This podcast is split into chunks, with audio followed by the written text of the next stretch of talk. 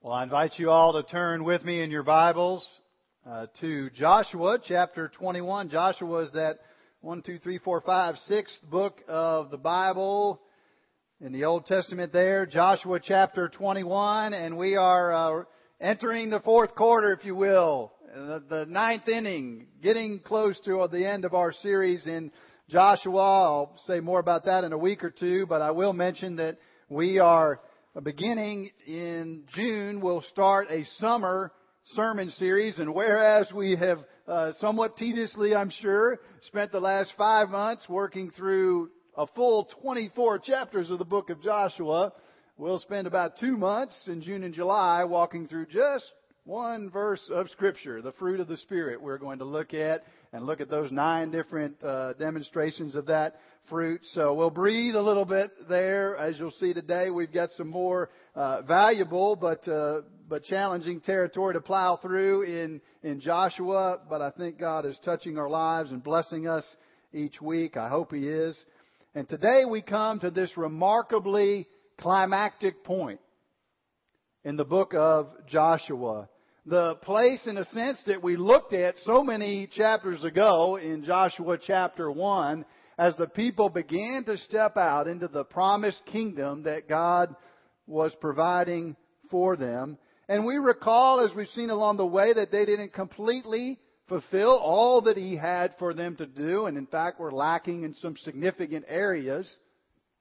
But on the whole, for the most part, as God went before them, they have now fulfilled much of what He invited them to do in advancing His kingdom. And so now they're able to rest, to begin to settle in that land that was promised to them. And as they started out, though, having to trust God to step out in faith, so too we discover in our passage today, trust and confidence in the Lord is required for God's people to trust Him and also to trust one another as a body, as a group.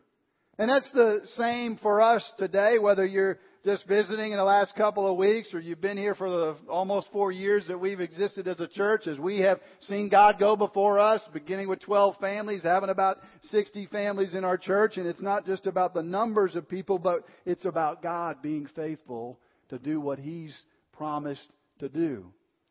And we're reminded that as we are at this place and can look back on much of what God has done and look forward as well to what He'll do in the future, that the two beautiful things that He beckons us to do are to simply trust Him and also to trust and love one another. You'll see that in these verses. It might be just a tad obscured, but I think you'll see it as we look at a few verses in Joshua chapter 21 and then focus for the most part on Joshua chapter 22. I'll let you remain seated this week because there's a good bit for us to read, and I would invite you just to focus in on those verses as I'm reading. Joshua 21, we'll start in verses 1 and go through verse 3 and then jump to the end. Then the heads of the fathers' houses of the Levites came to Eleazar the priest and to Joshua the son of Nun and to the heads of the fathers' houses of the tribes of the people of Israel. And they said to them at Shiloh in the land of Canaan, "The Lord commanded through Moses that we be given cities to dwell in, along with their pasture lands for our livestock." So by command of the Lord, the people of Israel gave to the Levites the following cities and pasture lands for their inheritance.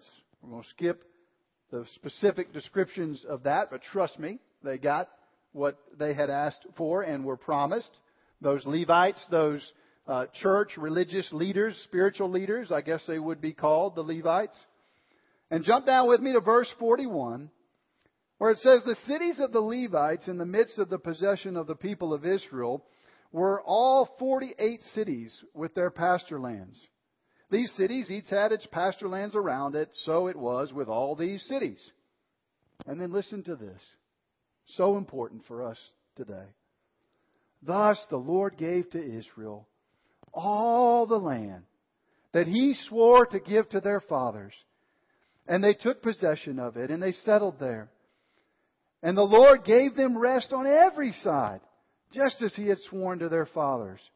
Not one of all their enemies had withstood them, for the Lord had given all their enemies into their hands. Not one word of all the good promises that the Lord had made to the house of Israel had failed. All came to pass.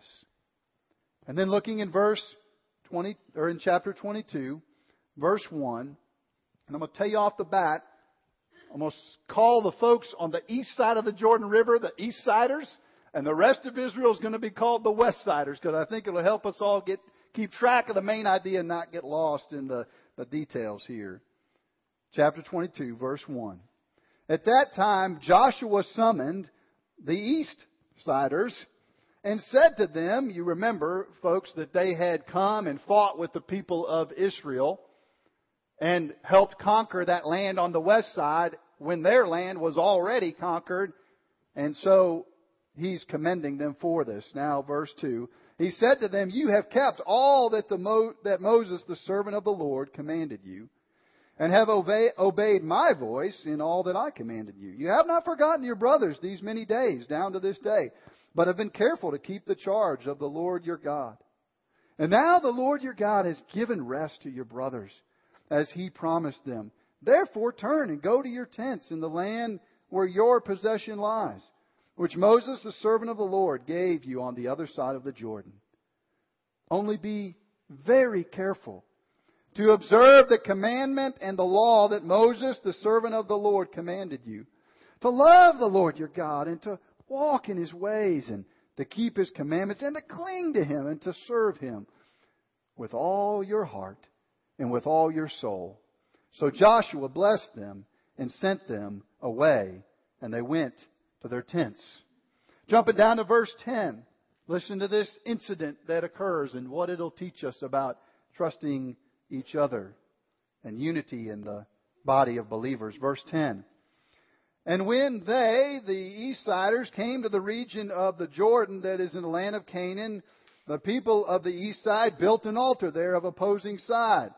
And the people of the west side, verse 11, heard and said, behold, people of the east side have built an altar in the front land of Canaan, in the region of the Jordan, on that side that belongs to the west siders. And when the people of the west side heard it, the whole assembly of the people of the west side gathered at Shiloh to make war against them. Then the people of the west side sent to the people of the east side Phinehas, the son of Eleazar the priest, and with him 10 chiefs, and so on and so forth, down to verse 16. And they said, thus says the whole congregation of the Lord, what is this breach of faith that you've committed against the God of Israel in turning away this day from following the Lord by building yourselves in this day an altar of rebellion against the Lord? Jump down with me to verse 19. But now, if the land of your possession is unclean, pass back over into the Lord's land where the Lord's tabernacle stands, and take for yourselves a possession among us. Only do not rebel against the Lord, or make us as rebels by building yourselves an altar other than the altar of the Lord. Did not Achan, the son of Zerah, break faith with the matter of the devoted things? And wrath fell upon all the congregation of Israel, and he did not perish alone for his iniquity. Jumping down to verse 24, the East Siders emphatically deny that they're doing some sort of false worship. They say, no, but we did it from fear, that in time to come your children, the children of the West Siders, might say to our children, the children of the East Siders, what have you to do with the Lord, the God of Israel? Jumping to verse 29. Far be it, the East Siders say, from us that we should rebel against the Lord and turn away this day from following the Lord by building an altar. And verse 30. When Phinehas, the priests, and the chiefs of the congregation, the heads of the family of the west side, heard the words of the east side, it was good in their eyes. And Phinehas, the son of Eleazar, said to the people of the east side, today we know that the Lord is in our midst, because you have not committed this breach of faith against the Lord. Now you have delivered the people of Israel from the hand of the Lord. And verse 33, the report was good in the eyes of the people of the west side, and the people of the west side blessed and spoke no more, making war against them to destroy the land where the east siders dwelled. And the people of the east side said, the altars called a witness, for they said, it's a witness between us that the Lord is God. Let's pray. Oh, Father, we thank you for the crucial lessons for our walk with you today that we can learn from this passage, the details of which I know are hard for us to follow and situated long ago in another time and place, but that are absolutely vital for our life in you today. We thank you for this word. Teach us through it, we pray. In Jesus' name, amen. Well, I think you get the main idea, certainly, of that second part of the passage we looked at. And as we see these people of God coming very near the edge of conflict with one another, it certainly draws our attention to our propensity to sometimes divide from one another, even in the church family. It reminds me of the story maybe you've heard of, the man who was discovered on a deserted island, and he had been there for years by himself. And the captain of the rescue ship that came in and was bringing him out from there and loading him onto the ship looked back, and he saw with amazement not only that the man had survived for so many years alone on this island, but that he had built 3 structures up on a hill. The captain of the ship asked him about it. Said, tell me, what's that first building for? He said, well, that's my church. That's where I go to church. He said, well, what about that second building? He said, oh, that's my house where I live. Captain of the ship said, well, what's that third building? He said, that's the church I used to go to.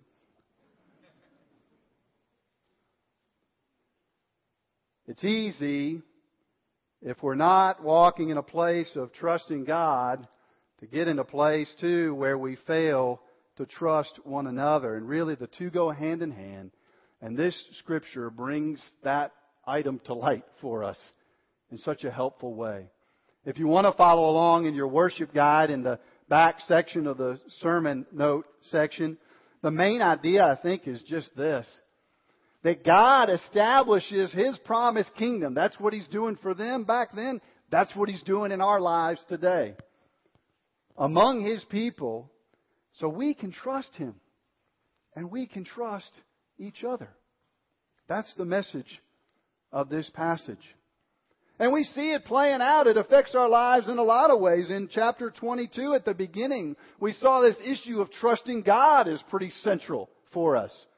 They're given and reminded in verse 5 and 6 of these commandments that God has given and to be careful to walk in them. Well, it's not easy for us to do that.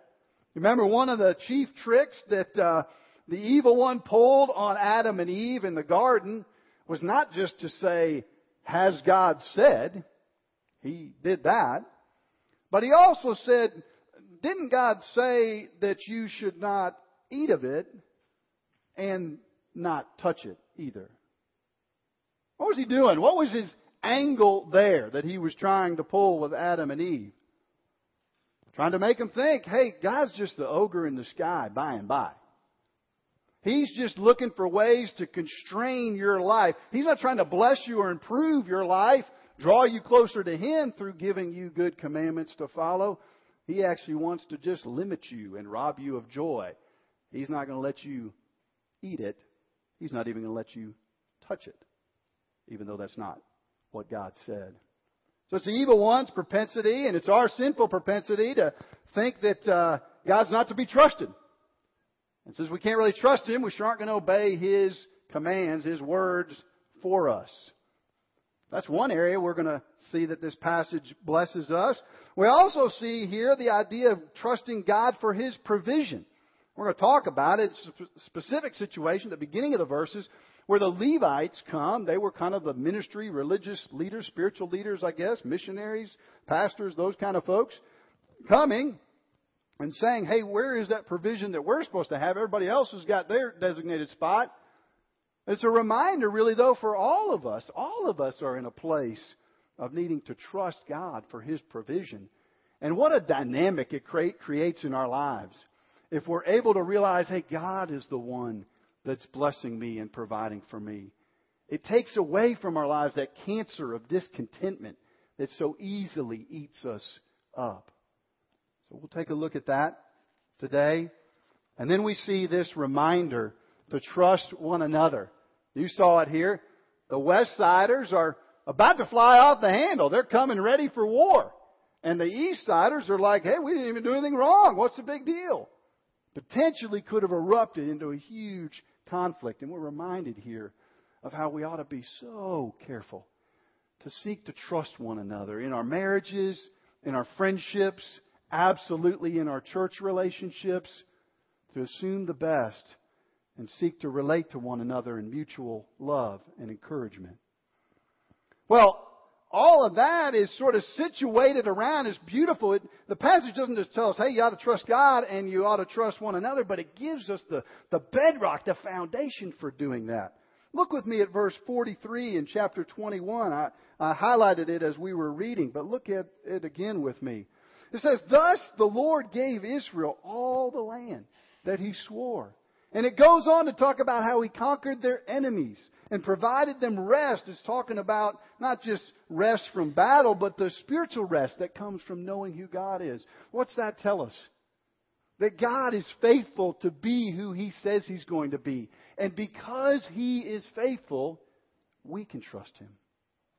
You know, growing up, we had the privilege, the joy in the summer times as a family, being able to go and visit the extended Peters family that I think I mentioned last week in the sermon as well, in central PA along the Susquehanna River. I guess functioned a lot like maybe lakes around here would for summer boating, entertainment and whatnot. Do some water skiing where the water was deep enough and so forth. But my favorite thing, and I remember it vividly, was each year we'd come along that familiar spot where along the edge of the river was that huge tree with a massive branch that extended out over the water. And hanging down from it was that big, thick rope. And even though we'd been there, you know, the year before and probably the year before that, you know what my dad and my uncles would do? I'd walk over and take a look at that tree again and at the branches up there and make sure it looked fairly stable and the knot where the big rope was tied on, and maybe one of them with a little more weight than us youngsters would even kind of get on that rope a little bit, hang on it, see if it would hold up sufficiently. Now, could you hop on that rope and swing on out in the water without checking it out or checking the water depth below out? Absolutely. But we did that to check to see, is this reliable? Is this something we can trust? And had all that much more enjoyment. And I'm sure my parents did as well, more comfort sending us kids on out there to swing out into that water. And that's kind of the picture we have today as we think about trusting God and trusting each other.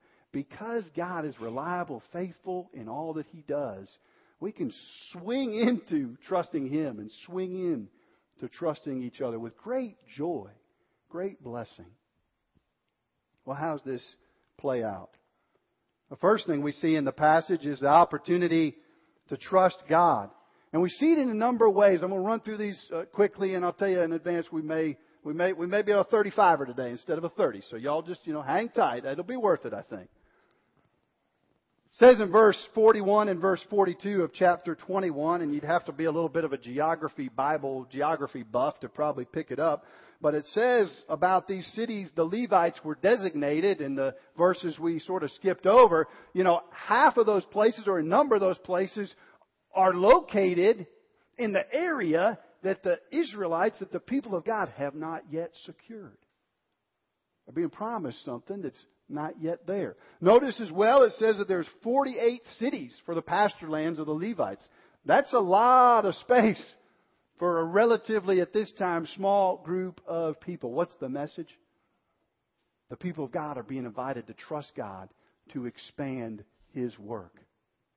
Haven't we had the privilege of being able to trust God to expand His work in our midst Seeing one of our own who was here for a year or so, Rick Hutchinson and his family, launching a church plan on the other side of town in Springville. Seeing one of our assistant pastors, Lanier Wood, go down and launch a brand new campus ministry at the University of South Alabama. Seeing the Morgans, who we were just getting to know when we began our church, over in Ireland now, serving in mission work there. Seeing our backyard Bible clubs we just shared about. You know, the first year we had 20 kids show up after taking brochures to 600 homes. And guess who the 20 kids belong to? All the families that are were in our church at the time. Could have been discouraging. Had to trust God and see Him. The next year bring 45. The next year bring 90. The next year bring 140. And it's not about the numbers. It's about God expanding His work. Trusting God to expand His work even now as our church leadership continues to meet and talk with those around our area that own land and looking for future facility needs for our church. Trusting God to expand and extend life groups and small groups that we've seen Him bringing new people into, and people's lives being touched by God's Word. We trust Him to expand His work. We don't just trust Him for that, though. We trust Him in order to follow His good commands and to obey His Word as we seek to expand His kingdom. Look again at chapter 22, verses 5 and 6. What was Joshua's big parting words to the Eastsiders? Hey, seek to love the Lord. Seek to know His commandments and seek to follow Him. As I said earlier, we don't do that if we let the evil one continue to run this tape in our minds that somehow God's not interested in our good, that somehow He's trying to keep something from us. The only way we do that is if we trust and believe who God is. Then we begin to follow His Word. And then we can be like Psalm 1 describes. I work on this one with my boys on the way to the bus stop. It's not far to the bus stop, so we have to cover a lot of Scripture fast. But on those mornings we're walking over to the bus stop, Psalm 1 says, "Blessed is the man who does not walk in the counsel of the wicked, or stand in the way of sinners, or sit in the seat of mockers. But what? His delight is in the law of the Lord, and on His law he meditates day and night. He's like a tree planted by streams of water, which yields its fruit in season, and whose leaf does not wither." We're going to trust to seek to have our lives identified and conform to God's Word. We have to believe that He's going to bear that kind of fruit in our lives. It takes trust. Third thing we see about trusting God, and this one will seem, I got to confess, on the surface, I guess, seem a little bit self-serving, but I hope you'll see the overall picture for it. It's right here in black and white in the Scriptures, and you know I've just been working through Joshua, so here it is. But it's a reminder in verses 1 and 3, the Levites, the spiritual leaders, the ministry heads, director of different ministries and leaders, I guess you'd say, missionaries, are coming and saying, hey, we know we've got a little bit different function among the people, but let's remember these pasture lands that were designated for us. Now, let me say, first off, that God is abundantly glorified in every calling, in being a doctor, a lawyer, a candlestick maker. And in fact, I'll say this, and I want this to be really clear, that the doctor, lawyer, candlestick maker that does his or her work to the glory of God and for His purposes is so much more fulfilling their God-given calling than a person that may be in some ministry role or heading a certain agency or ministry that's not keeping in step with the Lord or that's grown lax in trusting Him. Okay? So that's important. And at the same time, there are these folks designated in the Old Testament, the Levites, and of course we can think of them today, the pastors, the missionaries, folks who are heading up an adoption agency or heading up a ministry to substance abuse folks or heading up a prison ministries or crisis pregnancy centers or whatever you want to name it. They provide a benefit, but it's a kingdom benefit. It doesn't have any tangible value in this world and in this society. And so the Old Testament people were called to carve out that area for them. You know, I had the privilege of meditating on the whole opportunity to trust God in His provision for a ministry and spiritual leaders this week. I had the privilege of going to the funeral for Matt Redmond's father. And Matt's among our congregation here. And you know, those guys, there's four brothers. Matt's the youngest of them. The banter was rather hysterical. And also you had an attorney in the mix, one that was a pastor, Matt, who's trained as a pastor and as an author. So, you know, they used up the full funeral time. You know, we were trusting God we were going to get out in time for lunch. So it was a wonderful ceremony, and they were making fun of themselves with all that. But each one of them, each one of those sons who's walking with the Lord today gave testimony to how their father, when he was about 38 years old, in the midst of I guess you'd call it a secular career, decided to follow God's calling to go to seminary to get trained into ministry. And to this day, each one of them, I think, mentioned that as a place that they saw their family trusting God. So we trust God to provide for the spiritual leadership of His people. And we're also called to trust one another. And let me kind of bring our time around. We've got a minute or two left around this topic that's in chapter 22 for the most part. I think you get the picture here. The Eastsiders have been sent out. Now, remember, they had been incredibly faithful. Their land was already conquered. Technically, I guess they could have just chilled out at home while everybody else is going to conquer the west side. But they come over and help out. Now they're going back over, and while they're doing it, what do? They set something up that looks fishy. It looks a little uncertain, a little suspect to the people on the west side. And the west siders are coming now loaded for bear. You're about to have a serious conflict and collision. Now, I share this morning with permission. I was chatting with our neighbors, Stephen and Lexi, who are here with us today. They're right next door to us, and we were visiting yesterday and talking about this. They had told me a month or so ago that when I had come home late at night, I don't remember what I was coming home from, but it was, you know, after 11 or so, that they had been startled me coming in that side door that's about 40 feet really from their house. And I knew about that, but I didn't know the whole story until yesterday. This was after Stephen had gone to sleep. I guess Lexi was still up, and we've had a few little incidents in the neighborhood of crime and so forth. She apparently looked through the window and thought she was witnessing one of those as I was seeking to walk up my back steps and come into my back door much later than I would normally come home. Well, she awoke Stephen, tried to deal with the situation, and his groggy condition grabbed and loaded the household firearm. Headed out to the porch. Thankfully, reason prevailed, and maybe he got a little bit more alert by the time. Otherwise, you'll all be looking for a new pastor, looking for God to provide, looking for God to provide in a different way for the Levites. And, you know, the only thing I'll say is, you know, if you're going by our house or, you know, Stephen and Lexi's, grab a cup of sugar or just stop by in the evening. You know, phone first. Recommend phoning first. Little Kevlar would not be bad either. And Stephen, I know you were gunning for the, you know, capital W award in the Neighborhood Watch, and you got my vote for this next year. So, but you know how those things can go, don't you? In our marriage relationships, in our friendships, and absolutely among the people of God.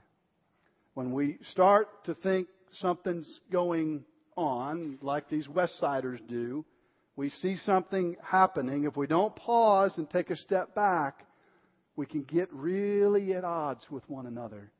And it's a beautiful thing in this passage. You see what the Westsiders do? They even go so far as to say, now they're coming loaded for bear, but then eventually they pull up and they say, hey, what's going on? And they even go so far as to say, you know what?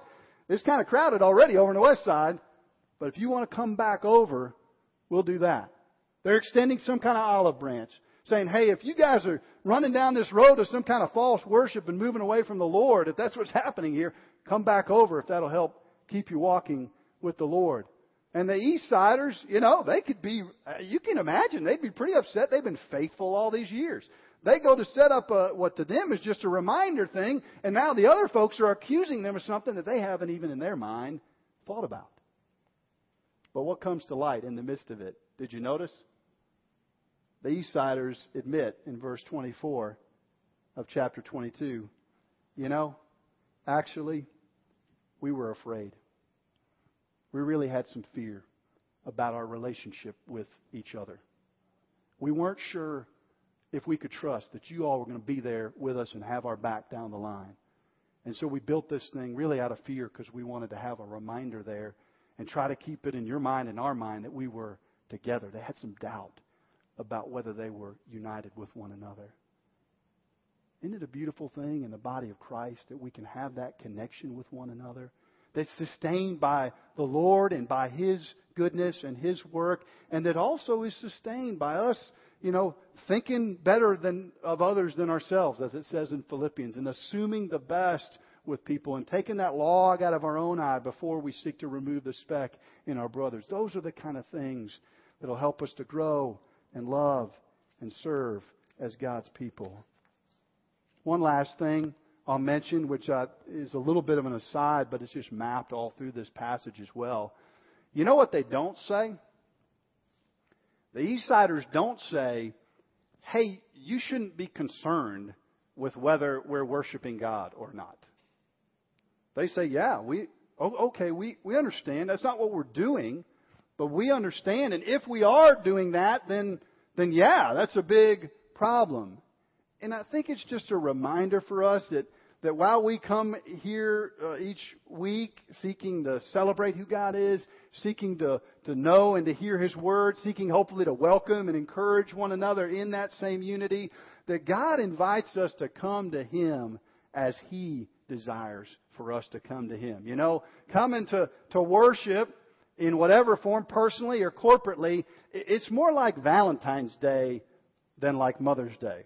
Right, next week's Mother's Day, and the mothers among us probably are going to be pleased as punch with whatever your kiddos get you. My boys, it's a random run through Target, and they come up with all kinds of stuff. It's entertaining.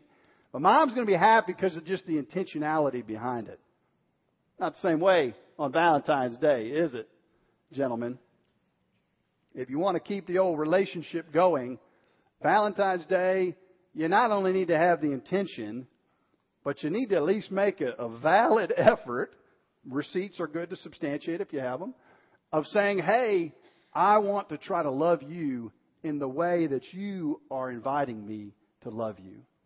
And I think worship is kind of that way too, that God cares, He really does, how we come to Him. And so while the worship service can have different elements and components to it, it ought to be biblical. It ought to flow out of what the Bible says worship should be. And we ought to pray for our church to be marked by that kind of worship as well. That kind of posture that says we really want to please you, Lord, as we gather together. Trusting God, trusting one another in God's kingdom, and for God's glory. Let's pray together.